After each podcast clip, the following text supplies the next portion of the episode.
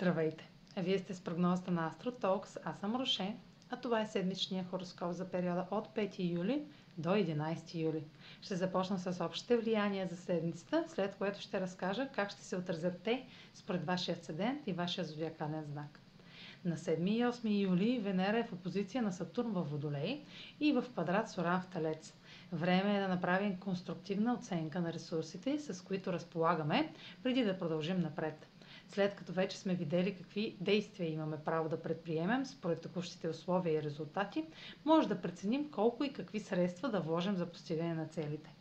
Това, което сме планирали от началото на годината, претърпява реконструкция. Необходима е незабавна промяна в плановете, финансовите средства, отношенията и нуждите ни.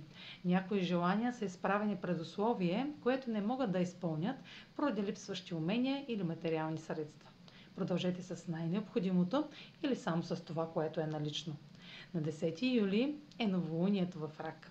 Новолуният са отправна точка за нови етапи и проява на инициатива в някои от сферите в живота ни. Новолунието в рак ще е особено начало. От една страна ще освети новия цикъл между Марс и Венера, от друга контролът върху това начало няма да е индивидуален.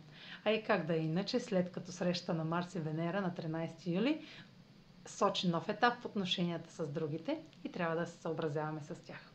А сега проследете как ще се отразят тези влияния на вашия съден и вашия зодиакален знак. Седмична прогноза за съден стрелец и за зодия стрелец.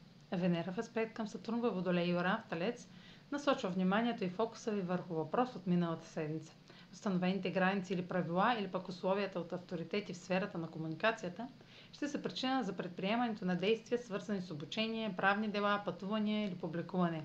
Действията, вложени в знания, преквалификация, организация, се нуждаят от още ресурси, за да продължите напред към постигане на желаното. Венера ще мотивира намирането на източник за печалба, чрез нова неочаквана възможност отдалеч или по време на пътуване. Това може да е момент на финализиране на важен етап от обучението ви, като нагледно виждате какво получавате срещу вложените умения и съответно как да ги използвате за напред. Новолунието в рак попада в сферата на споделените ресурси и може да включва нови намерения по отношение на споделените финанси, било то а, дълг, заем или наследства, както интимността или психологичните въпроси. Новолунието в аспект с Плутон и включва интензивни действия на друг, които да налагат контрол върху решенията ви. Това е за тази седмица.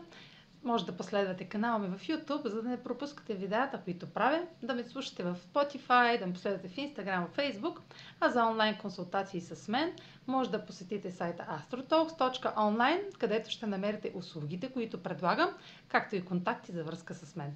Чао! Успешна седмица!